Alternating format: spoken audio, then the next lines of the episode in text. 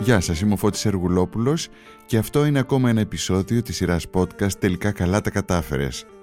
Σήμερα έχω την τιμή να έχω κοντά μου έναν φίλο από παλιά, έναν άνθρωπο που γνωρίζω εδώ και πάρα πολλά χρόνια και ο οποίος όμως δεν χρειάζεται καθόλου συστάσεις. Ε, μαζί μου σήμερα είναι ο Γρηγόρης Βαλλιανάτος. Είναι τα podcast της LiFO. Καλώς όρισες Γρηγόρη. Ευχαριστώ πάρα πολύ για την πρόσκληση και ευχαριστώ πάρα πολύ για τη διαπίστωση. Ε, τη διαπίστωση ότι σε ξέρω πολλά χρόνια. Όχι, ότι καλά τα κατάφερα. Θα το δούμε στο τέλος αυτό, αν τα κατάφερες καλά. Λοιπόν, Γρηγόρη, ήθελα πάρα πολύ καιρό να μιλήσουμε ε, μέσα σε ένα τέτοιο podcast γιατί είσαι ε, αυτός που ξεκίνησε τα πάντα. Από εκεί που ξεκίνησαν όλα. Δηλαδή οι διεκδικήσεις ξεκίνησαν με το δικό σου πρόσωπο. Εγώ θυμάμαι την πρώτη σου συνέντευξη, να σε βλέπω πρώτη φορά στην τηλεόραση. Και νομίζω ότι ένιωσα ότι νιώθουν ε, τα παιδιά τώρα όταν βλέπουν εμένα στην τηλεόραση να μιλάω ανοιχτά για τον εαυτό μου και για την γκέι ε, κοινότητα. Σήμερα βγαίνουμε ενωμένοι στην επιφάνεια της κοινωνικής ζωής της χώρας για να συζητήσουμε μαζί, να καταλάβετε και να καταλάβουμε ότι ο κάθε άνθρωπος είναι ελεύθερος να υπάρχει και να μεταχειρίζεται το σώμα του όπως αυτός νομίζει καλύτερα. Χωρίς την επέμβαση της κοινωνίας που διαχωρίζει αυθαίρετα με ετικέτα τους ρόλους και δίνει στα άτομα την ανάλογη τοποθέτηση. Νομίζω ότι θα πρέπει σε αυτή την εκπομπή και επειδή η απουσία όλων αυτών που είναι παρόντες αλλά δεν φαίνονται επιβάλλει ορισμένα ερωτήματα, να δούμε ποια είναι η πραγματικότητα ε, στη χώρα μας όσον αφορά την ομοφιλοφιλία και γιατί όλος αυτός ο μύθος, γιατί όλη αυτή η ανυμπόρια, γιατί όλα αυτά το ταμπού. Σήμερα η ομοφιλοφιλία στην Ελλάδα είναι νόμιμη. Νομίζω ότι είναι περίεργο και χρειάζεται να λέγεται, αλλά βέβαια πώς να λέγεται αφού η εκπαίδευση δεν το λέει, ότι Ούτε ο ποινικός κώδικας, ούτε καμία άλλη διάταξη ή κείμενο δεν καταφέρεται εναντίον. Θα ήθελα λίγο να μου μιλήσεις για εκείνη την ημέρα. Ο ιστορικός του μέλλοντος ναι. θα σημειώσει δύο μεγάλα προβλήματα που μαζί χέρι-χέρι άνοιξαν την αυλαία για το ΛΟΑΤΚΙ κίνημα στην Ελλάδα. Και δυστυχώς αυτά είναι το HIV-AIDS, πολύ νωρίς, και η υπόθεση του Χρήστου Ρούσου όπου ένα ολόκληρο κίνημα είχε σύμβολό του ένα γκέι δολοφόνο. Έτσι λοιπόν καταλαβαίνεις ότι ο συνδυασμός αυτών των δύο είναι ένα μείγμα που οι Βυζαντινοί το έλεγαν υγρών πυρ, αλλά ήταν πάρα πολύ δύσκολο να το κουλαντρήσεις. Να μιλήσουμε για τον πω... Χρήστο. Συγγνώμη που σε διακόπτω, ναι. επειδή μπορεί να μην το έχουν καταλάβει αυτοί που μας ακούν. Ο Χρήστος Ρούσος ήταν ένας ομοφυλόφιλος ο οποίος είχε, είχε δολοφονήσει τον εραστή του. Ναι, ναι. Ο άγγελος της ταινίας του Κατακουζινού. Του Κατακουζινού, η οποία γυρίστηκε νομίζω το 81. Πρέπει να ήταν τότε. Φτού σου ρε μάλι. Στρατιώτης και αδερφή. Δεν τρέπεσαι ρε.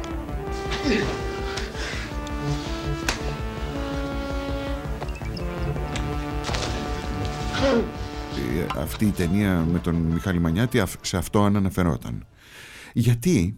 Όχι, να γυρίσω λίγο πίσω ναι. λέγοντας ότι καταρχήν πριν από μένα υπήρχε μια ομάδα από τον Νίκο του Μουρατίδη, τον Ανδρέα του Βελισσαρόπουλο και μερικούς ακόμα που ξεκίνησαν γύρω στο 76, εγώ το 76 ήμουν ακόμα στο σχολείο ε, και μετά πήγα στρατό. Θυμάμαι ότι πήρα το αμφί, παρόλο που διάβασα τη διακήρυξη ε, το 1976. Mm-hmm. Ήταν συγκλονιστικό. Σε ένα πιτσιρίκι το οποίο δεν είναι αθώο με την έννοια ότι ψάχνει να βρει λίγο αναφορές. Ξέρεις, η γενιά η δική μου που άνοιξε τα μάτια της επι, επιχούντας ουσιαστικά για να δει τι γίνεται στον κόσμο ε, εισέπραξε πάρα πολύ σκατό σε σχέση με την ομοφιλοφιλία επιχούντας. Έτσι, μιλάμε για ανώμαλους, για κίνεδους, για μοιάσματα, για περιθώριο, για, για, για, για.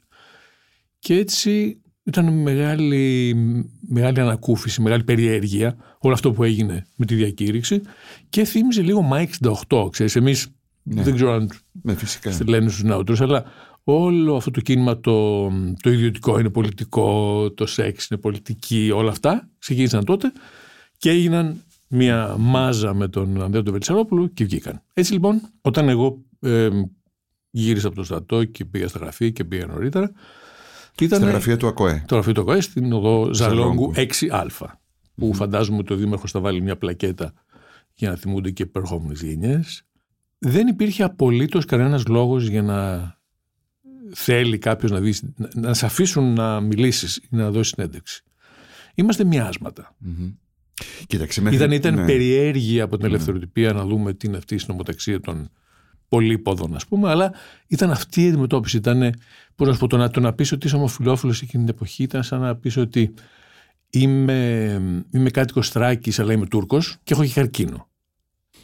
Αυτός ο συνδυασμός. Εγώ ε, θυμάμαι ότι ε, η τηλεόραση έδειχνε κάποιον ομοφιλόφιλο, ήταν πάντα πλάτη, με αλλοιωμένη φωνή, για να πει τις εμπειρίες αυτής της σκοτεινής πλευράς των ανθρώπων που κυκλοφορούν κυρίως τη νύχτα. Εκτός από τον Παράβα και τον Μιλιάδη που Ναι. κάνανε καρικατούρες. Κοίταξε, οι, στην τηλεόραση, οι στο γκέι, κινηματογράφο. ε, ε, τα γκέι, προ- πώς πω, οι γκέι χαρακτήρες στον κινηματογράφο, στο θέατρο, ε, ήταν πάρα Ο πολύ Φίφης. αστείοι. Ο Φίφης, ε, ο Παράβας έκανε μ, πολλές φορές έναν μόδιστρο ε, μ, και ο Τάκης Μιλιάδης, αν δεν απατώμαι. Βέβαια, με το παπιόν. Ε, Απλώς να πω ότι ήταν χαρακτήρες που θα το λέγαμε παλιά τους σήμερα σε σχέση με, το, με, με την ιδεα Πολύ διασκεδαστική ενδεχομένως, αλλά σε σχέση με την ομάδα ήταν έτσι. Ωραία. Ε, έτσι αυτό, όλο, αυτό- όλη αυτή η εισαγωγή έγινε για να σου πω ότι το HIV AIDS ήταν ο λόγος που καταδέχτηκαν να μας καλέσουν και μας κάλεσαν στην τηλε... μας... τώρα ο πληθυντικός είναι λίγο μάλλον πρέπει με κάλεσαν στην τηλεόραση για να απολογηθώ γιατί κολλάμε τον κόσμο AIDS. Αυτή είναι η πραγματικότητα. ποιο, ε, ποιος δημοσιογράφος ήταν, θυμάσαι; Ήταν η τριλογία Λιάννη Χαρδαβέλα. Πες τον τρίτο. Ε, Παπαδάκης. Όχι; Όχι, όχι Παδάκης. Ο τρίτος. Μα το συ- θα τον θυμόμαστε. στη Ε, διάρκεια. Αθανασίου. Όχι. Έμα πια. Τέλος πάντων. Λοιπόν, Ήτανε Ήτανε- βραδινή εκπομπή. Πρόσεξε, ήταν τα γεγονότα της χρονιάς, παραμονή πρωτοχρονιάς του 85. Θυμάμαι ότι ε, δεν ήταν κανένας στο στούντιο, κανένας δημοσιογράφος δεν υπήρχε. Ήταν οι, δυ- οι δυνάμει του σύμπαντος. Η πλάκα είναι ότι δεν υπήρχε. ήμουν μόνος στο στούντιο. Με γράφανε. Ε, δηλαδή ε, το δεύτερο στάδιο, Ναι. μετά που να γυρνάει να μιλάς με την πλάτη στο φακό που το έβλεπα και εγώ και φρίκαρα έτσι. Νομίζω ότι είναι λεπροί, ας πούμε, οι άνθρωποι. Για τους ομοφυλόφιλους Ναι. λέω. Και βέβαια εγώ θα γύρναγα, αλλά δεν ήταν κανένας. Δεν υπήρχε δημοσιογράφος μπροστά Όχι. σου. Μμμ. Ήταν μια κάμερα, έγραψα, το είδα και the rest is history. Από Εσύ- την επόμενη ναι. μέρα το πρωί τίποτα δεν ήταν διαφορετικό. Γιατί όλος Δεν ο τα κόσμο. ίδια. Κανένας δεν θυμόταν τι έλεγα, αλλά όλοι θυμόταν το σούπερ που λέει εκπρόσωπος ΑΚΟΕ. Ναι. Ε, α, μέσω ΑΚΟΕ, flesh. λοιπόν, μέσα με, από το ΑΚΟΕ λοιπόν σε προσέγγισαν. Πώς αισθάνθηκες ότι θα βγαίνεις στην τηλεόραση να το κάνεις αυτό το πράγμα; Δεν φοβήθηκες; Καθόλου. Κοίταξε να δεις κάτι. Εγώ είμαι ένας άνθρωπος που πολύ συνειδητά επέλεξα να εκτεθώ. Και έκανα μια πολύ μεγάλη, τώρα, πολύ μεγάλη, πολύ μικρός, έρευνα για να δω τι θα μου συμβεί. Δεν ήξερα το μέγεθος του βουνού που θα πέφτει το κεφάλι μου, αλλά ήξερα περίπου τι γίνεται. Έτσι. Δεν, με τη δημοσιότητα δεν είχα πολλές αυταπάτες και ήξερα και το, το, το φρικαλαίο του θέματος. Αλλά υπήρχε ένα δίλημα μέσα μου. Όλη αυτή η αντάρα, όλη αυτή η αμαρτία και όλο αυτό το περιθώριο έχει σχέση με κάτι υπέροχο που ζω εγώ και συναισθηματικά Ναι. και ερωτικά. Γιατί θα πρέπει να συμβαστώ με αυτή την αντάρα; Θα πρέπει να βγω να πω ίσια ότι μερικά πράγματα είναι απλά διαφορετικά όπως αλλού για να ζήσω έτσι. Για να ανασάνω. Όμως ε, το coming out εκείνη την περίοδο ήταν κάτι το οποίο δεν, ε, όχι δεν ήταν εύκολο και τώρα δεν είναι εύκολο για ορισμένους ανθρώπους. Τότε εσύ προσωπικά το μετάνιωσες, ε, είπες έπρεπε να μην το είχα κάνει ή τέλος πάντων να μπήκανε πράγματα στο μυαλό σου που έλεγες γιατί τώρα έμπλεξα. όχι, όχι. Όχι. Εγώ διάβασα το περιοδικό, θεώρησα πολύ γλυκό αυτοί οι άνθρωποι να, βγάλουν, να βάλουν το κεφάλι τους στον τορβά και κατέβηκα, στα, διάβασα, δεν ψάχνα να δω που είναι και κατέβηκα να τους πω ότι θέλω να βοηθήσω κι εγώ. Φαντάζομαι δεν είστε πολλοί, φαντάζομαι ότι έχετε θέματα, τα ονόματά σας, ε, αλλά δεν με νοιάζει, πείτε μου και εμένα τι να κάνω. Ναι. Μετά πήγα στρατό, γύρισα και τότε τα πήρα Ήσου- για 20 ναι. χρόνια και το έτρεχα. Ήσουν όμως ένα πρόσωπο πια που έγινε ε, το πρόσωπο των ομοφιλόφιλων. Ενώ ας πούμε προηγουμένως λέγαμε ότι όλοι κρυβόντουσαν στις κάμερες με μία πλάτη και με μία αλλοιωμένη φωνή. Εμείς είδαμε ένα όμορφο αγόρι με μία πάρα πολύ ωραία φωνή να μιλάει πάρα πολύ σωστά. μετά που κυκλοφορούσε στα μπαρ, στα γκέι μπαρ κτλ., πώς σε αντιμετωπίζανε; Η γκέι κοινότητα σε αντιμετώπιζε με κάποια δυσπιστία ή ήταν OK, okay, μπράβο Γρηγόρη προχώρα. Λοιπόν, έχω περιγράψει την κόλαση σε σχέση με τη γενική τοποθέτηση και ανακοίνωση. Όμως εδώ υπάρχει μια όαση που είναι αυτά τα μαγαζιά. Ναι. Το που τα θυμάσαι και εσύ έτσι, τότε το Αλεξάνδρ, στο Place, ο Αλέξ, στο Κολονάκι ναι. και αυτά. Στην Πλάκα, εγώ παλιότερα, επειδή η γιαγιά μου έμεινε στην πλάκα, φαντάζομαι το σπίτι μας το παλιό είναι απέναντι από το Tammy's Bar. Α, μάλιστα. Ήταν και το Why Not; Το Why Not, τα, mm-hmm. τα ζώδια, τα διάφορα. Ναι. Μύκονος, τότε μετά. Λοιπόν, Γυρίζουμε όμως στο κολονάκι. Ήταν λοιπόν αυτά τα μαγαζιά, στο οποίο πηγαίνουμε πάρα πολύ συχνά, το οποίο ήταν μια όαση, ήταν ένας άλλος κόσμος. Εκεί ήμουν ένας θεός. Δηλαδή δεν μπορούσα να ξεπεράσω το. Ήταν, ήταν ένα δέος. Ε, έβλεπα, έβλεπα αυτό. Και αν, αν δεν έχεις μερικά τέτοια θετικά μηνύματα, δεν μπορείς να ζήσεις σαν άνθρωπος. Είμαι ένα άνθρωπος που εκεί μέσα τον αγαπούσαν πολύ. Mm-hmm. Τον αγαπ... Ε, ε, έβλεπα στο βλέμμα των παιδιών ότι μπράβο, θέλω κι εγώ να κάνω κάτι τέτοιο. Και είναι ωραίο που γίνεται. Το έβλεπα, έβλεπα να με χαϊδεύουν συνέχεια. Αυτό σου δίνει φαντάζομαι κουράγιο για να... Το μόνο που μου δίνει κουράγιο. Για να εμφανιστείς και πάλι, ε, ε, έκανες και άλλες δηλώσεις. Γενικά ήσουν το πρόσωπο το οποίο ζητούσαν να μιλήσουν.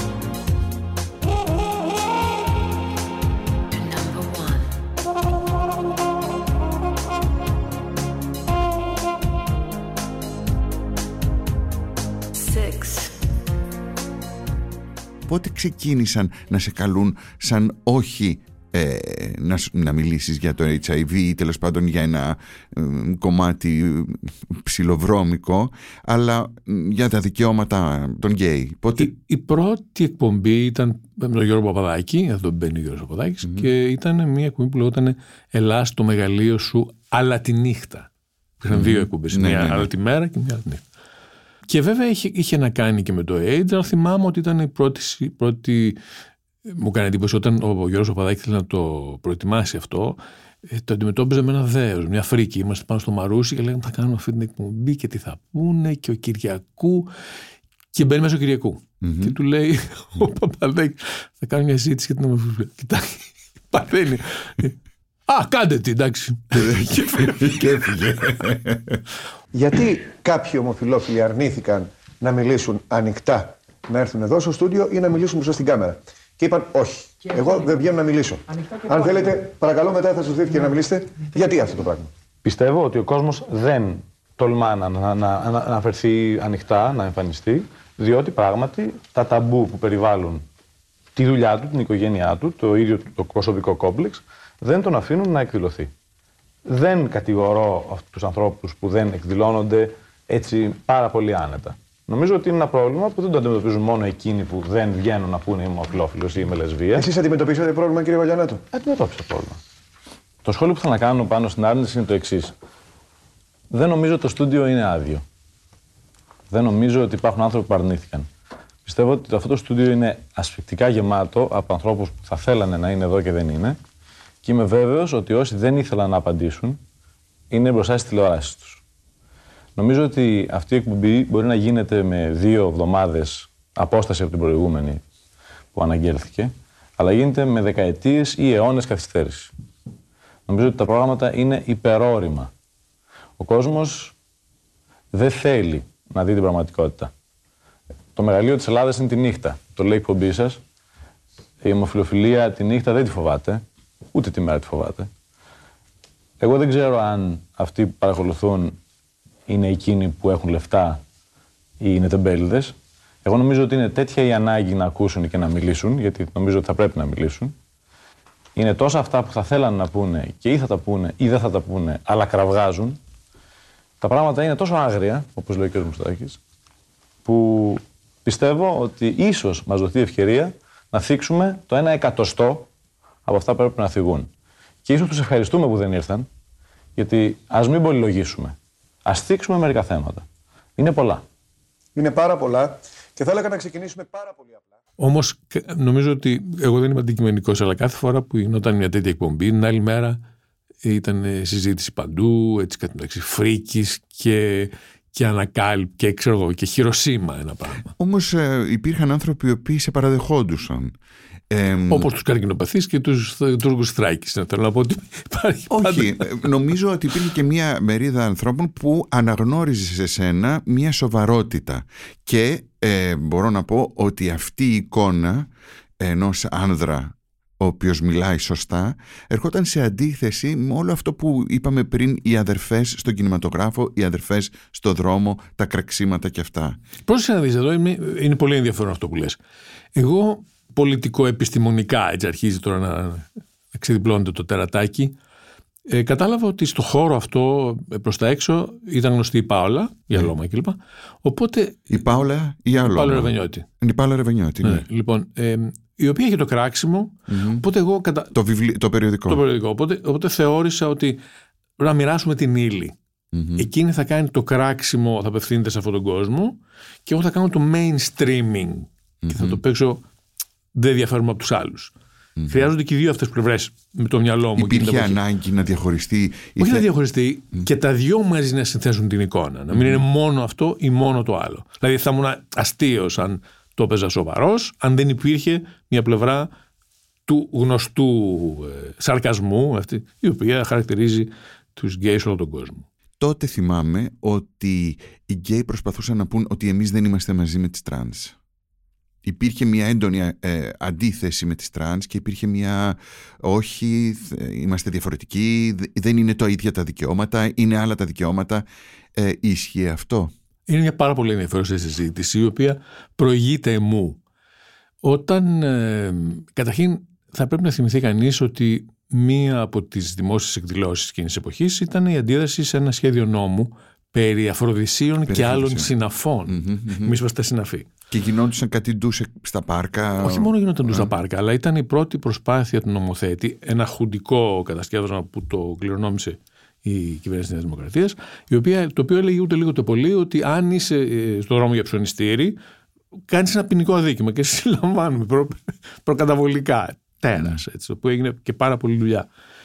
Αυτό ήταν ένα από τα από τα δύσκολα να, να το ξεπεράσεις θέματα. Υπήρχαν λοιπόν μερικοί άνθρωποι που λέγανε ότι αυτή είναι. Τραβεστή, λέγαμε τότε. Ναι. Θυμάσαι, ο όρος της εποχής. Αυτή η θεωρητική συζήτηση ήταν το εξής. Αυτοί δεν είναι άνθρωποι που θα, θα θέλαμε να συζητήσουμε πώς περνάνε κλπ. Αυτή είναι μια δουλειά. Δηλαδή, το τραβεστή ήταν, ήταν συνυφασμένο με την πορνεία. Ναι. Δεν, υπήρχε, δεν υπήρχαν όλη αυτή η εξοικείωση και η άνεση και η, ναι. η φιλομετάβαση και όλα αυτά. Ήταν μια δουλειά. Οπότε υπήρχε ένας ε, κόσμος, ο ταχτή ε, ναι. επικεφαλής, που έλεγε ότι όχι, δεν ντροπή, εμείς να βγούμε σοβαροί και δεν έχουμε καμία σχέση. Αυτό δεν το υιοθέτησε το ΑΚΟΕ. Οπότε υπήρχε μια, πάντα μια, μια τάση να είμαστε μαζί, να είμαστε χώρια, να είμαστε μαζί, να είμαστε χώρια. Εμείς, εμείς, οι λεσβείες και οι γκέι υποτίθεται ότι θέλαν κάτι θεωρητικό και συναισθηματικό. Εκείνοι ήταν πιο πολύ στη δουλειά τους. Βέβαια, η δουλειά του εισαγωγικά ήταν και ο λόγος που συμμαχίσαμε για, ένα, για το νομοσχέδιο. Mm-hmm. Όμως υπήρχε πάντα αυτή, αυτό το Έχω ακούσει και κα, φοβερούς καυγάδες του Ταχτσί με, ε, με τις τότε τραβεστή που... Ε, και με το ΑΚΟΕ επειδή ήταν, μαζί τους, Μετά έγινε και στη συνέχεια έγινε δικός τους σύλλογος και βέβαια ήταν η Αλόμα που είναι ο τρίτος πόλος του, της παρέας και της εποχής. Η Αλόμα ήταν ε, ένα τραβεστή ε, πολύ δυναμικός από τη Θράκη, ο οποίος κατέβηκε και τους οργάνωσε, έκανε και πολιτικό κόμμα, το Πακί, για καλύτερες νύχτες, τις έκανα εγώ το σλόγκαν και κάνουμε μια προεκλογική Και ασχολήθηκε κυρίως με την πορνεία πάρα πολλά χρόνια. Ναι. Και, Και μαρ- με- μαρτύρησε μόνη της στο τέλος. Νομίζω Έτσι, φυλακίστηκε μια- και. Δεν όβγαινε, αλλά δεν ναι. είναι μόνο αυτό. Ήταν, ήταν πρόβλημα γιατί ε, είχε διαλέξει ένα, ένα δύσκολο δρόμο με τα τροχόσπιτα στη, στην Καβάλας και είχε δημιουργήσει και μεγάλο πρόβλημα με τον κόσμο των, των εργαζόμενων εκεί. Ήταν λίγο νταβατζής, όλα μαζί.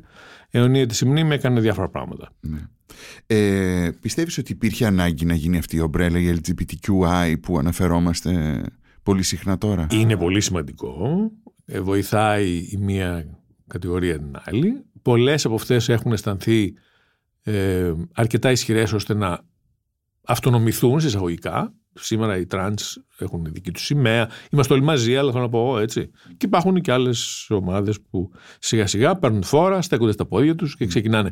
Όμως χρειάζεται αυτή η ομπρέλα, διότι είμαστε όλοι άνθρωποι που θα πρέπει να ξεναγήσουμε τον κόσμο ότι ο έρωτας δεν είναι μόνο σήμαντος. Όχι βέβαια.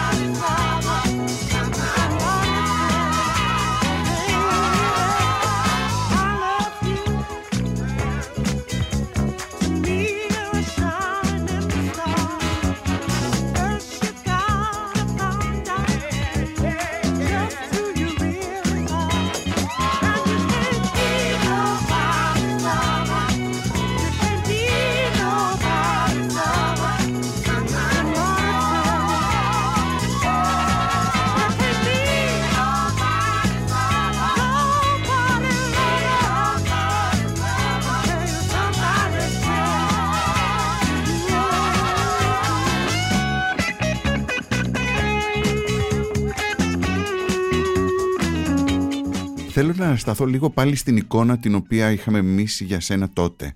Ε, την σοβαρότητα με την οποία έβγαινες και α, μ, τώρα μόλις μου λες ότι ε, μιλούσες με την Αλώμα, με, με, με όλο τον κόσμο, όλοι Πάολα. με την Πάολα, με όλους. Αλλά η εικόνα σου προς τα έξω ήταν μια ε, εικόνα ενός κυρίου με ένα κοστούμι, ενός άνθρωπου σοβαρού. Ταυτόχρονα κοστούμι, το εκείνη... παντέλο, ναι. Ναι, εντάξει, αλλά τέλος πάντων ήσουν καλό, Ναι. Μα, κα- το- καλός. Εξήγησα γιατί. Ήμουνα ήμουνα Φυσικά, το, το σοβαρό φυσικά. του πράγμα. Ναι. Ταυτόχρονα τη δεκαετία του 90 έχουμε μία ε, μεγάλη έξαρση ανθρώπων που πηγαίνουν σε ε, εκπομπές καλτ οι οποίοι ε, ε, περιφέρουν μία ε, διάθεση πάρτι ε, και οι οποίοι γίνονται περίγελος. Ναι, το περίγε, το, όταν, όταν μιλάμε για trash TV, ο περίγελος είναι και λίγο Αμφι... λήψη αμ- του ναι. ζητουμένου. Δηλαδή ναι. είναι, είναι ο λόγος για τον οποίο πάνε. Εγώ θυμάμαι τον Παναγιώτη Χατζηστεφάνου που κάναμε πολύ παρέα εκείνη την εποχή, μετά βριστήκαμε, όπου κα- λέγαμε, λέγαμε ποιος θα πάει πιο, πιο πολλές φορές στη Μιχαλονάκου στο Ναι, ερωτοδικείο. στο ερωτοδικείο. Πηγαίναμε κι εμείς για να κάνουμε αυτή την πλάκα και για να, για να απομυθοποιήσουμε, αν θέλεις, το κακό του πράγματος. Πηγαίναμε για πλάκα.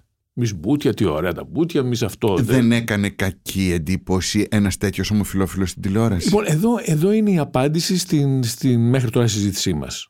Δεν μπορεί ο ομοφυλόφιλος να είναι σοβαρός με κουστούμι, πρέπει να είναι, είναι και ένας από αυτούς, αλλά έπρεπε όλη αυτή η γκάμα να βγει από το παρασκήνιο και να είναι στο προσκήνιο και να έχει λόγους υπέρ και κατά. Δεν θα σιδερώναμε εμείς, δεν έγινε πουθενά στον κόσμο αυτό. Έπρεπε να υπάρχει και αυτό, και αυτό, και αυτό, και αυτό. Το θυμάμαι ένα πήγα στο κοινό- Μιχαλονάκου πάντα ναι. και, ε, και, και μιλούσαμε σοβαρά. Δεν κάναμε πλάκα, αλλά ήταν σε ένα όργιο πλάκας. Ναι. Ε, βέβαια αυτό απευθυνόταν Καλυστία. σε ένα κοινό, σε ένα κοινό το οποίο όμως δεν είναι εκπαιδευμένο, ένα κοινό το οποίο μπορεί να χαρακτηρίσει, ε, να έτσι είναι οι πούστιδες. Ναι, Τι αλλά θέλουνε; Φροντίζαμε τα, Για πλάκα τους έχουμε. ναι, τα ερεθίσματα να είναι πολλά, ώστε οι καλοπροαίρετοι να μπορούν, να μπορούν να διαλέξουν και εμείς να λέγαμε, αν νομίζετε ότι είναι μόνο αυτό, όχι, είναι και αυτό και αυτό και αυτό. Άρα εσύ πιστεύεις αυτό που πάντα πίστευες, ότι η ορατότητα πρέπει να υφίσταται, πρέπει να φαινόμαστε ε, οπουδήποτε. Απολύτως. Κάτι που δεν φαίνεται δεν υπάρχει. Κυρίως όταν άρχισε η τηλεόραση να μπαίνει στη ζωή μας. Δεν υπήρχε, ας πούμε, ρε παιδί μου, κάποια στιγμή που να μετάνιωσες μια εμφάνισή σου, που να είπες ότι ε, εδώ δεν έπρεπε να είχα εμφανιστεί. Μπορεί να, να μου έκανε κακό ή να έκανε κακό στην κοινότητα. Όχι, είχα ένα job description για τον εαυτό μου. Καταρχήν, να κρίσω ότι, γιατί ρωτάνε καμιά φορά, ποιος έχει, έχρισε, ας πούμε έτσι. Λοιπόν, το ΑΚΟΕ είχε μία δομή. Είχε συναντήσεις, είχε ομάδες και είχε ένα γραφείο τύπου και είχε έναν εκπρόσωπο ο οποίος εξελέγεται κάθε εβδομάδα. Γιατί καταλαβαίνεις ότι με το που βγήκα άρχισε να λέει Γιατί βγήκες, Γιατί είπες αυτό, Γιατί υπήρχε και αυτή η διάσταση. έτσι. λοιπόν, έλεγα Α, έτσι. Λοιπόν, την άλλη Τετάρτη θα κάνουμε εκλογές από την αρχή, θα βγει υποψήφι και άμα βγω δεν θα μου λέτε γιατί βγήκα. Στα μέσα τώρα, έτσι, όχι στα έξω. Ε, όχι. Νομίζω ότι από εκεί και πέρα ξεκίνησε μια ιστορία Forest Gump. Τραβούσα εγώ σε όλα τα κανάλια, Ναι, τα ναι, ραδιόφωνα, τα σχολεία, τις πλατείες. Ήταν μια ατέλειωτη, ατέλειωτη, ατέλειωτη εμφάνιση από εδώ και από εκεί, διότι κατάλαβα ότι αυτό το πράγμα πουλάει, ότι χτίζει, ότι αμφισβητεί, ότι συνθέτει. Άρα τώρα που είναι ευκαιρία, δεν ξέρεις τι θα γίνει αργότερα. Βάρτου, βάρτου, βάρτου. Λέγε, λέγε, βγες, βγες, Βγες. βγες και άσου να λένε. Και άσου να λένε. Οι εμφανίσεις, τώρα που αναφέρθηκε στον Παναγιώτη Χατζηστεφάνου, οι εμφανίσεις Ταλιμπάν του Παναγιώτη Χατζηστεφάνου, πιστεύεις ότι έπρεπε να είναι έτσι; Δηλαδή, έπρεπε να είναι ένας άνθρωπος ο οποίος να, είναι, να βγαίνει, να βρίζει, να, να μιλάει πολύ έντονα, να, να είναι θυμωμένος, ή απλά το απολάμβανες όπως και εμείς το απολαμβάναμε όταν το βλέπαμε. Εγώ καταρχήν τον Παναγιώτη τον ήξερα πολύ πιο ήσυχο, εξεπλάγει με αυτή την περσόνα. Αλλά επειδή ο Παναγιώτης είναι ένας, ένας ιδιοφυής καλλιτέχνης, εγώ εκεί θα, τον, εκεί θα μείνω, ε, μου άρεσε. Θεωρούσα ότι και το Λαμπατέρ ε, έχει δικαίωμα να μιλάει κλπ. Νομίζω ότι αυτά έπρεπε να τα δει ο κόσμος στην τηλεόραση. Αυτός που το κάνει έχει ένα πολύ δύσκολο ρόλο. Ο Παναγιώτης το άντεγε μέχρι που εξαράγει, αλλά νομίζω ότι χρειάζεται. Τώρα, είναι δύσκολο έτσι, αλλά το διασκέδαζε από ό,τι κατάλαβα. Ο ο Παναγιώτης είχε μια, μια προεργασία σε όλο το κλικάδικο. Έτσι. Τα έχει δει όλα, τα έχει δοκιμάσει όλα. Ή- Ήξερε τι είναι το κράξιμο. Δεν, δεν νομίζω ότι ήταν καμιά έκπληξη αυτόν. Είναι δύσκολος ρόλος, αλλά δεν νομίζω ότι τα μεταξωτά βρακιά, να το πω όλο, ναι, όλο πες το. ε, είναι για επιδέξιου κόλου. Πριν έλεγες έβγαινα, έβγαινα, έβγαινα. Όποτε αναφερόμασταν σε σένα, λέγαμε, ε, λέγαν, όχι εμείς, ε, έλεγε ο κόσμος, ο πρόεδρος των ομοφυλόφιλων. το θυμάμαι πολύ χαρακτηριστικά. Τι ήταν αυτή η προεδρία και πώς την είχες πάρει; Καταρχήν, εγώ προσπαθούσα πάντα να επιμείνω ότι είμαι εκπρόσωπος, γιατί δεν είχε, δεν, δεν είχε δομή τότε το ΑΚΟΕ. Όμως, ο πρόεδρος είναι ένας τίτλος που μου αποδόθηκε από δημοσιογράφους. Για, να το, μαζε- για να τον μπουζουριάσουν το πράγμα. Α, ο πρόεδρος. Ο πρόεδρος. Η αλήθεια όμως είναι ότι αργότερα, μετά από καμιά πενταετία, χρειάστηκε να αποκτήσει ο χώρος ένα νομικό πρόσωπο. Και με πολύ χιούμορ ονομάσαμε Ελληνική Ομοφιλοφιλική Κοινότητα, ΕΟΚ, ΕΟΚ. για να γελάμε με την ΕΟΚ δηλαδή. Γελάγαμε και με την ΕΟΚ την Ευρωπαϊκή και με την Ελληνική Ομοσπονδία Καλαθοσφαίρισης, η οποία υπέφερε όλα τα χρόνια στο τηλέφωνο. Γιατί... Γεια σας ήρθαμε. Μάλιστα. Λοιπόν, εκεί, αυτή ήταν μια αστική μη κερδοσκοπική εταιρεία και εκεί πράγματι ήμουν πρόεδρος. Αλλά είναι ένα πολύ, πολύ μικρό κομματάκι. Α, μάλιστα. Οπότε είχες ένα προεδρείο. ναι, ήταν ένας λαϊκός ε, θρύλος το Πεδριλίκη. Αν ε, σκεφτείς έτσι το, όλο αυτό το, τον κόσμο που πέρασε και θέλεις να κάνεις ένα ομάζ σε κάποιους ανθρώπους, ποιους θα ονομάτιζες; Η ιστορία με τον κόσμο που πέρασε εμένα μου δημιουργεί πάρα πολύ πίκρα και πόνο. Γιατί η γενιά η δική μου και οι μεγαλύτερες ε, έλειωσαν και πέθαναν από AIDS. Η αλήθεια είναι αυτή. Και τα χρόνια τα 83, 84, 85, 86, 87, 88, 89, 90, 91, μέχρι το 96 εν πάση περιπτώσει, ήταν πολύ βαριά για όλο τον κόσμο για, και προφανώς για μας πρόβατα επισφαγή. Έτσι. Άνθρωποι που είχαν μόλις απελευθερωθεί, είχαν μόλις καταλάβει ότι το σεξ δεν είναι μόνο για να κάνεις παιδιά, είναι και για άλλο, δοθήκανε, κολλήσανε, λιώσανε, δεν υπήρχαν και φάρμακα. Ήταν πάρα πάρα πολύ δύσκολο όλο αυτό. Όλοι μας εκείνης της γενιάς έχουμε Αλήθεια. φίλους Έτσι που λοιπόν, χάσαμε. έτσι. φαντάζομαι ότι πηγαίναμε στα λιμανάκια και ήταν η μισή συνομοταξία. Οι άνθρωποι που ήταν εκεί δεν είχαν πια κόλλο ή δεν είχαν χέρια. Ενώ αδυνατίζανε και Ναι. ήταν πολύ δύσκολα. Και κάποτε τελευταία κάναμε μια έρευνα πολύ μεγάλη ευρωπαϊκή για το ΛΟΑΤΚΙ κίνημα με πρωτοβουλία της Ευρωπαϊκής Ένωσης και μ, υπήρχε μια σκέψη πώς θα βρούμε τους ε, 50 plus Μμμ. ε, γκέι στην Ελλάδα, γιατί πρέπει να, να το θέλεις για να... Και τους έλεγα, ακούστε κάτι, οι 50 plus γεννήθηκαν επιχούντες. Επιχούντες όταν αισθανόσαν τον εαυτό σου και ό,τι ζουμιά παράγεις ε, προσπαθούσες να κρυφτείς, να παντρευτείς, να ισιώσεις, να μην υπάρχεις ομοφυλόφιλος. Αυτοί που ήταν λίγο πιο άνετοι, ήταν λίγο πιο έξω, πέθαναν από AIDS. Άρα δεν υπάρχει. Είναι, είναι είδος υπό εξαφάνιση οι μεγαλύτερες γενιές. Γιατί έτσι έγινε. Τουλάχιστον οι ορατές. Οι, αυτοί που δεν το ξέραν ποτέ, δεν το μάθουν ποτέ. Ήταν πολύ δύσκολο αυτό το πράγμα και όμως ε, ουδέν κακό αμυγές καλού η ιστορία θα γράψει ότι η σκουντούφλικη και συντηρητική, μάλλον υποκριτική ελληνική κοινωνία, έχει διαφορά το συντηρητικός από υποκριτικός.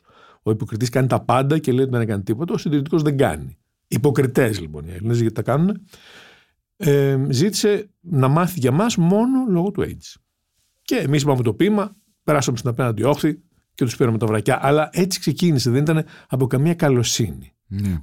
Πιστεύεις δηλαδή αν δεν υπήρχε το AIDS δεν θα είχαν βγει Θα μπροστά, αργούσαν. θα αργούσε περισσότερο; Θα είχαμε δει. Προφανώ όλη η Ευρώπη προχωράει σιγά σιγά, παρόλο που υπάρχουν και πισωγυρίσματα. Αλλά όχι, θα, θα βγαίναμε. Αλλά όχι τόσο νωρίς. Η... Το θεωρείς νωρίς το τη δεκαετία του 80. Για την Ελλάδα που έβγαινε από, από μία χούντα, ναι. Γιατί υπήρχαν τόσο πολλά άλλα πράγματα να. Με όλα αυτά τα gay bar, με όλους προηγήθηκε. αυτού τους ανθρώπους που πηγαίνανε και κυκλοφορούσαν. ε, Κάποια Όμως, στιγμή θα φαίνανε. ναι, θα φαινόντουσαν. Αλήθεια, αλλά ξέρεις, αυτή, αυτή η ιστορία με το. Εσύ τον όρο περιθώριο το θυμάσαι τώρα, δεν Ναι. δεν υπάρχει.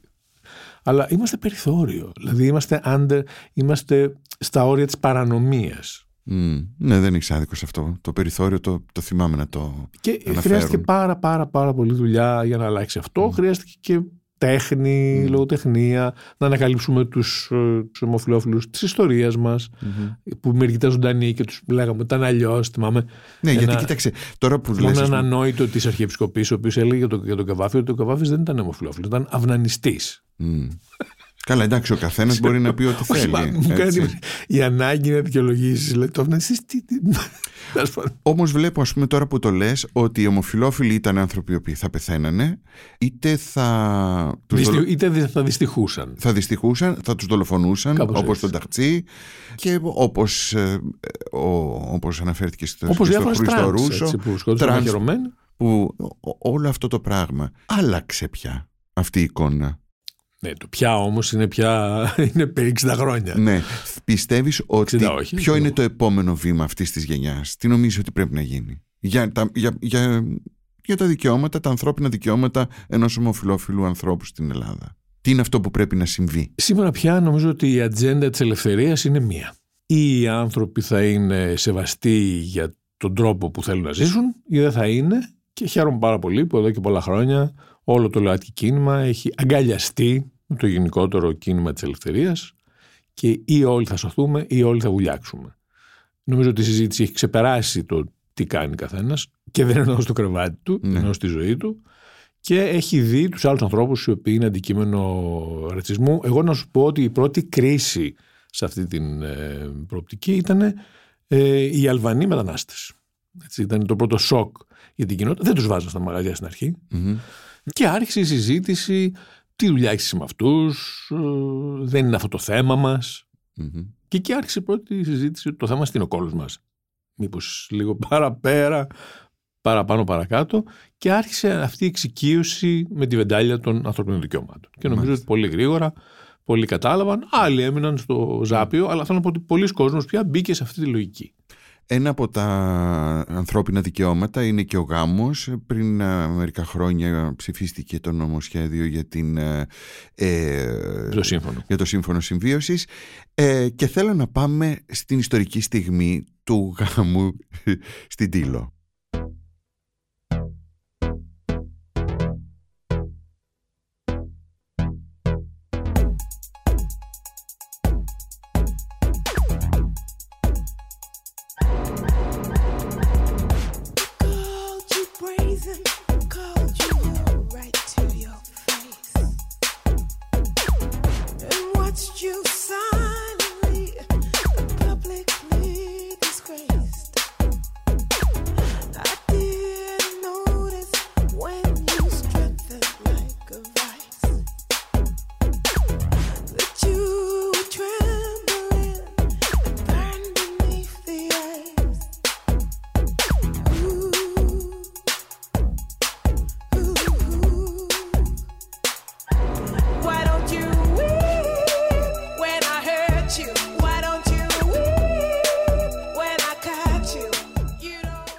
Τότε η Ευρωπαϊκή Ένωση αποφασίζει ότι μπορούν να, οι ομοφιλόφιλοι να παντρεύονται στο Δημαρχείο να κάνουν πολιτικό γάμο.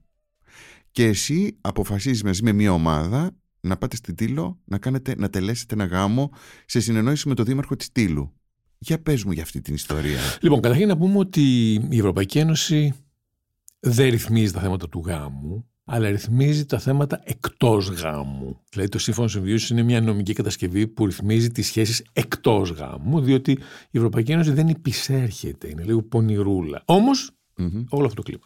Όταν λοιπόν έγινε αυτή η δυνατότητα γνωστή και σε εμάς, πήγαμε στο Υπουργείο. Τοκ, τοκ, τοκ, ε, εμείς. Και μας είπαν ότι ε, στο θέμα του πολιτικού γάμου κλπ. δεν πρόκειται να γίνει τί- τίποτα για εσά.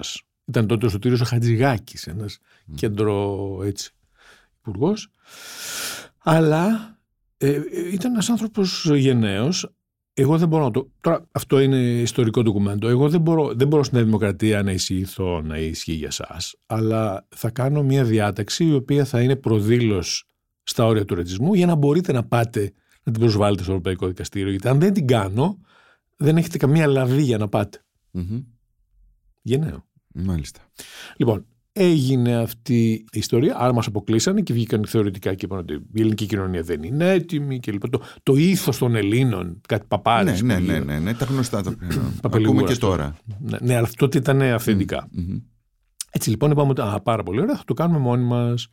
Προσπαθήσαμε να βρούμε μια συμμαχία με, με τον ε, ε, συνασπισμό της αριστεράς και της πρόοδου εκείνη την εποχή. Γιατί ήταν οι μόνοι που λέγανε ότι εμείς μαζί είσαστε τα δικαιώματα κλπ.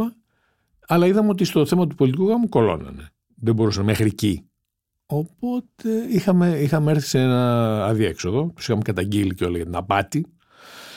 Και έριξαν τα μούτρα τους, συνοηθήκαν με το Δήμαρχο της Στήλου και μας είπαν ότι μπορούμε να πάμε να τρέξουμε εκεί να κάνουμε ένα γάμο.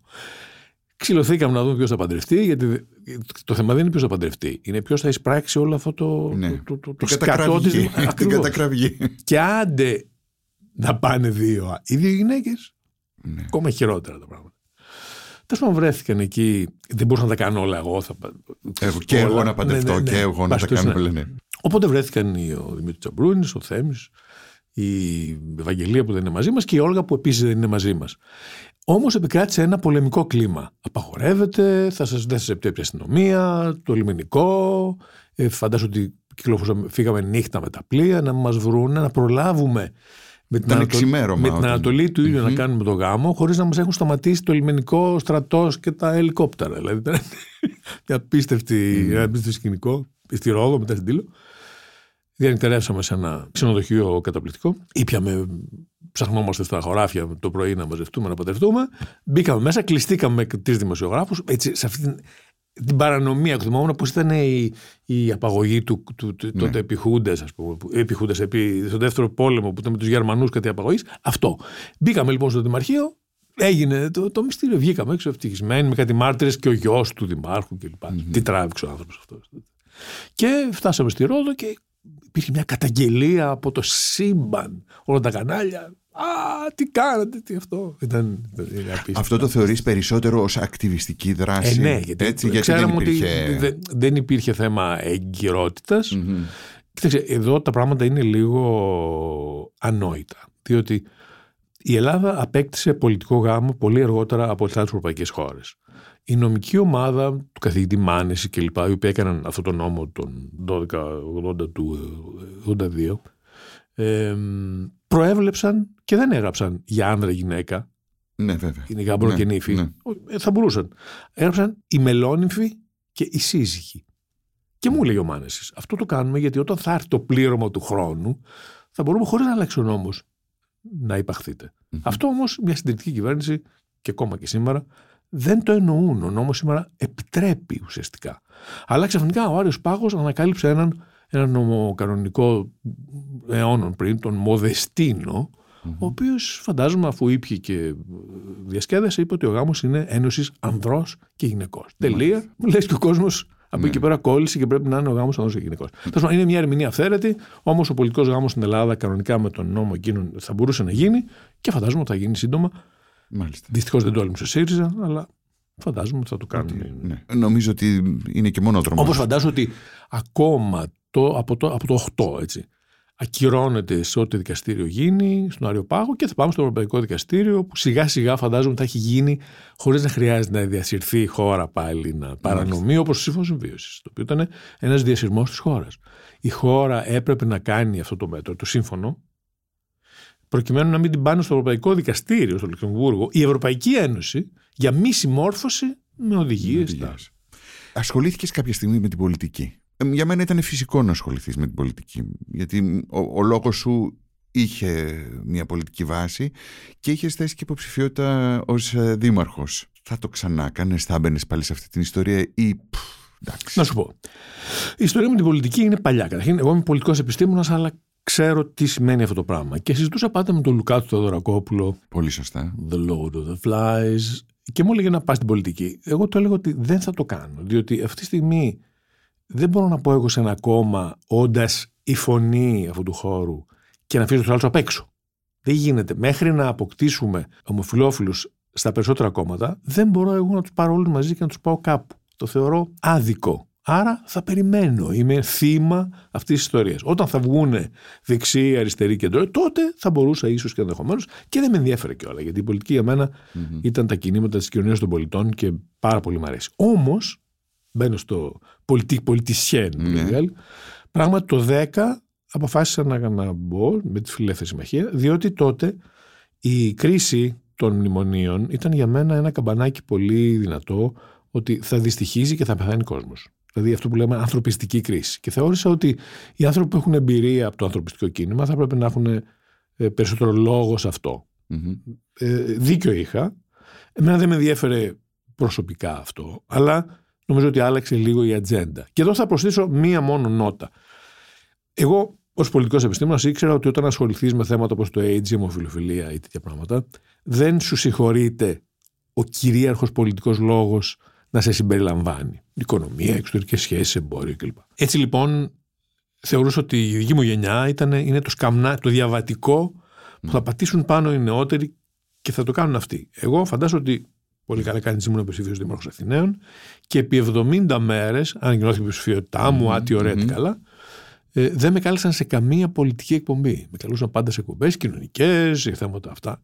Αυτό εμένα με τσάντισε, το ήξερα και έκανα μια παρέτηση που έλεγε ότι παρετούμε διότι επί 70 μέρες δεν θεωρείται ότι ένας ομοφυλόφιλος ψήφιο μπορεί να συμμετέχει σε συζητήσεις σοβαρές, σε εισαγωγικά. Και έτσι λοιπόν παρετούμε υπέρ μιας άλλης γενιάς που θα το κάνει, αλλά δεν ανέχομαι αυτό το ρατσισμό. Μμμ. Δεν είμαι οι κοινωνικές υπηρεσίες του Δήμου, είμαι ολόκληρος ο Δήμος. Δεν το αναγνωρίζετε. Στα μούτρα σας, εγώ που μπορώ να το πω και να κάνει μια αίσθηση, και οι επόμενες γενιές φαντάζομαι θα το λύσουν. Γύρισα τώρα σε τα θέματα, τα, όλα αυτά τα θέματα που με απασχολούν, τις ελευθερίες γενικότερα. Και νομίζω ότι τώρα είμαι ένας προπονητής. Δεν, δεν είχα καμία φιλοδοξία κα, κα, μια βουλευτικής έδρας. Νομίζω ότι μπορώ να μιλάω όποτε θέλω, όπου θέλω, για ό,τι θέλω. Και αυτό είναι μια τεράστια ελευθερία που δεν έχει κανένας βουλευτής. Δεν έχεις άδικο σε αυτό, βέβαια. Και σηκώνω το τηλέφωνο και μιλάω με Ναι. βουλευτές και με υπουργούς, διότι χαίρομαι πάρα πολύ που όποιος πια δεν με σέβεται, με φοβάται. Ωραίο αυτό, μ' άρεσε που το είπες έτσι. Εκείνη την περίοδο είχε δημιουργηθεί και ένα επεισόδιο, διότι χαρακτηρίστηκες ε, ως επαγγελματίας ομοφιλόφιλος. Κάτι το οποίο και ο Κούγιας πρόσφατα είπε ε, για τους επαγγελματίες ομοφιλόφιλους. Πώς το αντιλαμβάνεσαι αυτό; Τι σημαίνει; Γιατί και τότε είχε υποθεί αυτή η έκφραση και τώρα λέγεται.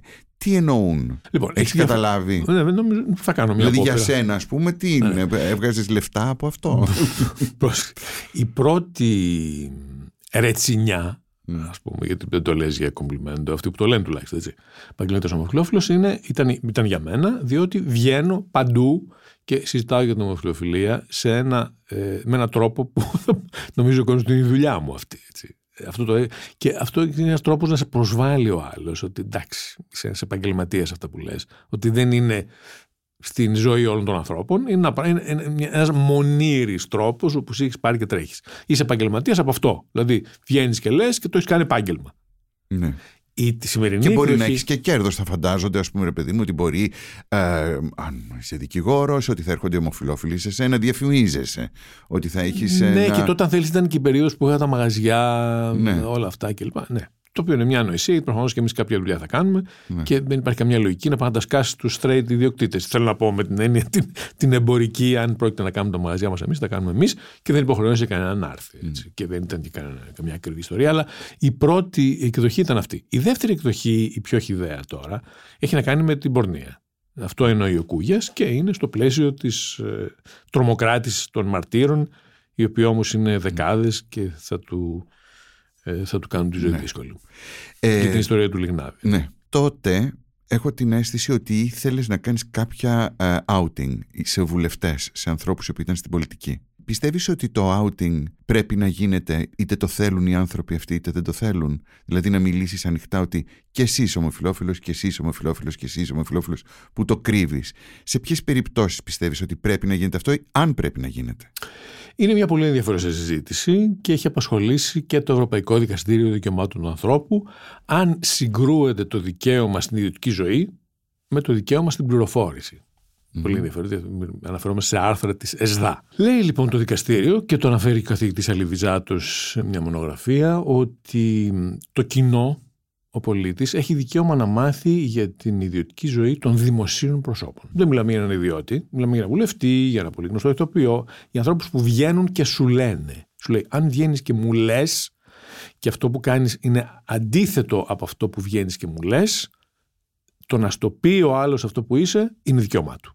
Εκεί- Αν ας πούμε ένας, ε, ο- νομίζω τώρα είχαμε ένα περιστατικό στο εξωτερικό με έναν ε, βουλευτή τον οποίον συλλάβανε σε ένα πάρτι σε, με σεξ ε, ο οποίος ε, μιλούσε ενάντια στους ομοφυλόφιλους. Ναι, παπάδες και διάφορα. Αυτή είναι, είναι μια ιστορία μεγάλη. Πιστεύεις ότι εκεί πέρα πρέπει να πρέπει; Εκεί που είναι ψεύτες και είναι δημόσια πρόσωπα και σου λένε τα αντίθετα, εγώ το κάνω. Μπορεί άλλοι διαφωνούν, αλλά αυτό λέγεται outing και νομίζω ότι πρέπει. Έγινε στον Κακλαμάνη. Το- το- Δεν έχει κανένας απορίες, αλλά ήταν ένας άνθρωπος ο οποίος, όντας δήμαρχος, αρνείτο να τεθεί υπό την αιγύδα του Δήμου το Pride, το οποίο δεν σημαίνει πουθενά στον κόσμο. Και αλλιώς. Με συγχωρείς, δηλαδή. Πώς να σε πω, εάν ήταν ένας ένας πρόξενος στις Βρυξέλλες, ήταν η ελληνική κοινότητα, χριστιανός, και δεν πήγαινε στο, στο Πάσχα, δεν θα έλεγες Καλά, αυτός ο άνθρωπος Έλληνας είναι. Χριστιανός είναι. Πάσα κάνουμε, δεν έρχεται. Τι συμβαίνει, δεν είναι χριστιανός; Μέχρι εκεί είναι η γνώση. Η ιδιωτική ζωή είναι με ποιον πας. Το αν είσαι γκέι ή όχι δεν είναι η ιδιωτική ζωή για ένα δημόσιο πρόσωπο. Εγώ θέλω να ξέρω ένας υποψήφιος βουλευτής αν είναι μουσουλμάνος. Για να τον ψηφίσω ή για να μην τον ψηφίσω. Αν είναι άθεος. Έτσι νομίζω ότι συγκροτείται η εικόνα του προσώπου που ψηφίζεις. Τουλάχιστον για αυτούς που έχουν ενδιαφέροντα σε επιμέρους. Αυτό θα, το έκανες, αυτό θα το έκανες και για βουλευτές που γνωρίζεις ότι είναι γκέι ή είναι λεσβείες οι οποίοι Να μην κουράζεσαι. Η αντινομία μεταξύ του δημόσιου λόγου και της ιδιωτικής ζωής είναι ο λόγος που με κάνει να κάνω outing. Αν δεν ασχολούνται ή δεν βρίζουν ή δεν έχουν καμία σχέση. Δηλαδή την κανέλη σφίζει πάντα στα τάρταρα όλα τα νομοσχέδια, ε, δεν μπορεί να μην την κράξεις. Κάθε φορά που όταν είναι το σύμφωνο ή κάτι που έχει κάνει με ένα. σύ- Τίποτα, δεν ξέρω, δεν κάνω, χου. Μάλιστα. Είσαι σαφής, το κατάλαβα. Εσύ τώρα δεν ασχολείσαι τόσο με την γκέι κοινότητα. Μπορεί, θέλεις να μου πεις που διοχετεύεις όλη αυτή την ε, ανθρωπιστική διάθεση Λοιπόν, καταρχήν που να σου πω για έχεις; το πρώτο. Εγώ έκανα 20 χρόνια ε, κουπί, πετάλι και το 2003 με το Spices εκεί αποφάσισα πολύ συνειδητά ότι τώρα είναι ο καιρός να διαμορφώσουμε τη νέα γενιά. Οπότε μετά το ντους εκείνο το μαγαζί που έγινε χαμός και Το θυμάμαι γιατί έκανα πρωινή εκπομπή και, 2003. Ε, και The πι- Tatiana Project. ναι, πιστεύαν ότι ήμουν, Τα ο, πα- Dark Room. ότι ήμουν ο παρουσιαστής που συλλάβανε στο Dark Room Ενώ ήταν άλλος. δεν ξέρω. Ενώ ήταν άλλος Ναι. και επειδή ήταν Σαββατοκύριακο, βγήκα την επόμενη δε- τη, τη Δευτέρα στον αέρα με μια μπλούζα που έγραφε Ήμουν και εγώ στο Spices. λοιπόν, ε, το pe- the transition, ε, όταν αποφάσισα ότι θα είμαι εκπαιδευτής, ότι θα η νέα γενιά, τα παιδιά μπροστά κλπ. Ε, ζητήσαμε από το μ, Πολυτεχνείο το Αμφιθέατρο Γκίνης και κάναμε κάθε ε, μήνα φόρουμ, φλόρουμ το λέγαμε για να γελάμε, όπου γίνονται γενικές συνελεύσεις και προέκυψαν όλες οι νέες οργανώσεις, όπου γίνεται μια ευρύτατη συζήτηση για την επικαιρότητα, για τα θέματα δικά μας και ήταν οργανώσεις ανθρωπιστικές διάφορες και μετά το ΑΚΟΕ και λοιπά και άρχισαν να προκύπτουν οι ΟΛΚΕ, οι Youth, όλα, η δεύτερη και τρίτη. Πολύ συνδυτά, προείδρευα στην αρχή, μετά πήγαν οι άλλοι και πέρασα στην εφεδρεία όπου τώρα είμαι διαθέσιμος για τον κόσμο ξέροντας ε, μερικά πράγματα. Ε, χαίρομαι πάρα πολύ για τα νέα σχήματα που υπάρχουν. Διασκεδάζομαι τα προβλήματά τους. Όλοι έχουν προβλήματα. Εννοείς τις νέες οργανώσεις. Τις νέες οργανώσεις, βέβαια. ε, Οι οποίες άλλες έχουν και νομική μορφή, άλλες δεν έχουν ακόμα, αλλά έτσι γίνεται πάντα. Θεωρώ ότι όπως η δική μου γενιά έστρωσε και κοιμήθηκε, πρέπει να το κάνουν και αυτοί. Δεν μου πέφτει λόγος για τις επιλογές τις ε, κρίσιμες. Θεωρώ ότι όπως εγώ δεν, δεν σήκωνα μέγα στο παθί μου που λένε κάτι παππούδια όταν ήμουν πιτσιρίκος, έλεγα χαιρέτα με. Ε, Έτσι μπορώ, πρέπει να κάνουν και αυτοί, άρα δεν επεμβαίνω. Όμως μερικές φορές χρειάζεται να. Α πούμε, στην ιστορία του Ζακ, χρειάστηκε mm-hmm. τις πρώτες στιγμές να γυρίσει λίγο από ένας κακοποιός να βγει αυτό το θύμα το πραγματικό που ήταν, γιατί είχε αρχίσει να ξεφεύγει το πράγμα και εκεί κάνω έτσι μερικές φίνε. Όπως επίσης και τώρα, στη συνεννόηση πάντα με την κοινότητα, κάνω μερικέ παρεμβάσεις, αλλά είμαι προπονητής. Ναι. Α, ασχολείσαι όμως με, με. Ασχολούμαι με όλη την ατζέντα της mm-hmm. ελευθερίας. Ε, γιατί νομίζω ότι υπάρχουν άλλες κατηγορίες ανθρώπων που είχαν δυσκολία, έχουν δυσκολίες. Να σου πω ότι με χαρά ε, το Γενάρη εγκρίθηκε ο πρώτος σύλλογος Χριστών ενεργών χρηστών. Όχι το κανάλι του και θεά. Είμαι χρήστης, το κάνω, είμαι σε πρόγραμμα ή δεν είμαι, αλλά είναι ο σύλλογος δικός μας, μόνοι τους. Οι άστεγοι, έτσι, οι εθνικές μειονότητες, τα πιο δύσκολα από εμά. Θεώρησα ότι αφού έχω μια προπόνηση από τα, τα σκληρά, mm-hmm. πάμε στα πιο βαθιά. Μάλιστα. Έχοντας ο ίδιος ε, κάνει coming out, ε, και βγαίνοντας στην τηλεόραση και στο δημόσιο λόγο να μιλήσω για τα δικαιώματα τα δικά μου της οικογένειάς μου όπως έχει κάνει και ο Γιώργος Καμπουτζίδης mm-hmm. ε, ταυτόχρονα υπάρχουν στην τηλεόραση άνθρωποι οι οποίοι σαφώς και είναι ομοφιλόφιλοι και ε, είναι λίγο πιο διασκεδαστικοί ε, αυτό ε, πιστεύεις ότι πρέπει να σοβαρέψουν πρέπει να μιλήσουν και αυτοί ή ε, το διασκεδαστικό κομμάτι αυτών των ανθρώπων πρέπει να υφίσταται οπουδήποτε; Πρέπει να υφίσταται και λαριστά και γάργαρα. Mm-hmm. Εγώ θεωρώ ότι η γκάμα πρέπει να είναι τεράστια εγώ αυτό εξευτελίζομαι και σε αυτό σαρκάζομαι και προσωπικά όποτε μπορώ με όλα τα επίθετα του κόσμου ε, εξυπηρετώντας ένα ρόλο, αλλά ξέροντας ότι όλα χρειάζονται. Όχι, δεν χρειάζεται καμία σοβαρότητα. Νομίζω ότι ο ΛΟΑΤΚΙ κόσμος είναι ένας κόσμος που αντιμετωπίζει τον, τον, τον ίδιο τον εαυτό του, την εαυτή του, το εαυτό του, mm-hmm. αυτοσαρκαστικά. Ξεσκιζόμαστε στο χιούμορ μεταξύ μας. Έχει βγει και έξω, το εκτιμάει και ο straight κόσμος. Πρέπει αυτή η διάσταση να υπάρχει και να υπάρχει. Δεν υπάρχει σοβαρός. Ναι. Σοβαρά είναι τα λάθη. Ναι. Τίποτα άλλο. Όχι, εγώ πολλές φορές ενοχλούμε όταν μου λένε «Α, ε, ε, εσείς είσαστε αξιοπρεπείς». και ξέρεις, δεν, δεν μου αρέσει αυτό διότι και οι άλλοι είναι αξιοπρεπείς. Πάει να σε κάνει κανονικοποίηση. Ναι, να με κανονικοποιήσει. Όχι, δεν χρειάζεται. Δεν χωράω στο κρεβάτι του προκρούστη, τα πόδια μου θα περισσεύουν ή θα είμαι κοντύτερος, μη με τραβάτε, μη με κόβετε.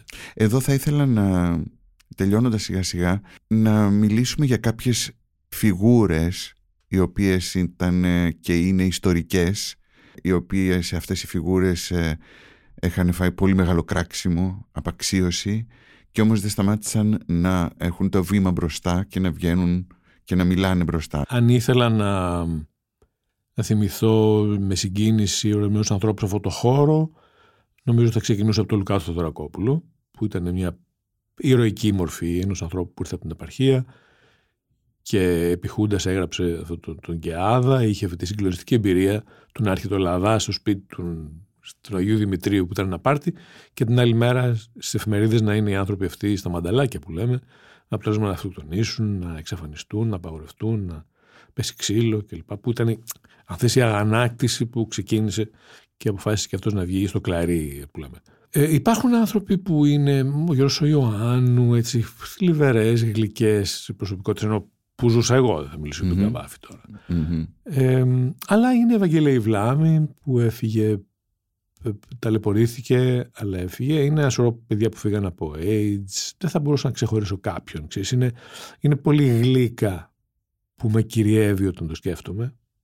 Κάνα δάκρυ ίσως, αλλά ήταν άνθρωποι που φύγαν άδικα, θα μου πεις ποιος φεύγει δίκαια αλλά ήταν και πολύ βασανιστικός εκείνος ο τρόπος και ήταν και πολύ γενναίοι που ακόμα και με αυτή τη συνθήκη συνέχιζαν να κελαϊδάνε μέχρι να σταματήσουν. Η αλήθεια είναι ότι τα πρώτα χρόνια ο συνδυασμός και αυτού και της υπόθεση του Χρήστου Ρούσου που κάναμε διαδηλώσεις στο δρόμο με τα κόμματα υπερασπιζόμενοι έναν δολοφόνο, ο οποίος όμως ήταν ανήλικος και έπρεπε να έχει τα ελαφρυντικά που ο νόμος δίνει στους straight που είναι δολοφόνοι και είναι ανήλικοι. Αυτό του στερήθηκε, γι' αυτό έγινε όλη αυτή η ιστορία. Να είναι καλά χρωστή όπου είναι. Ο γκέι χώρος εκείνα τα χρόνια έδωσε και πίκρες. Ε, σε εμάς που είμαστε μέσα και ε, χαιρετούσαμε και χαιρετούσαμε τους ανθρώπους μας. Φύγαν πολλοί άνθρωποι πικραμένοι. Τον, τον Αγγελάκη, τον Ανδρέα τον αγγελακη τον, ε, τον Ανδρέα τον Βελσαρόπουλο. Ε, Ανθρώπους που δεν πρόλαβε ο κόσμος να τους γνωρίσει. Πάντα υπάρχει δυνατότητα. Αλλά νομίζω ότι ε, η χαρά είναι το χαρακτηριστικό αυτού του χώρου. Ε, το πουλάμε και όλα. Μαθαίνουμε κόσμο να χαίρεται. Mm-hmm. Αυτοσαρκαζόμενοι, η ζωή χρειάζεται και τα δύο. Εσύ πιστεύεις ότι θα συνεχίσεις πάντα να κελέδας; Όσο μου δίνουν καναβούρι. Χαίρομαι γι' αυτό. Γρηγόρη, θα ήθελα να σε ευχαριστήσω. Σε ευχαριστώ για την δεύτερη χαίρομαι, φωνή. Χαίρομαι που, τα, που και εσύ τελικά τα κατάφερες, Γρηγόρη. Αυτό ε, το λες εσύ. Δεν το λέω μόνο εγώ. Όχι, το λέω γιατί εσύ τα κατάφερες. Να είσαι καλά, Γρηγόρη. Σε ευχαριστώ πολύ. Εγώ ευχαριστώ πολύ. Είμαι ο Φώτης Εργουλόπουλος και αυτό ήταν ένα επεισόδιο της σειράς «Τελικά καλά τα κατάφερες». Αυτός που τα κατάφερε ήταν ο Γρηγόρης Βαγιανάτος.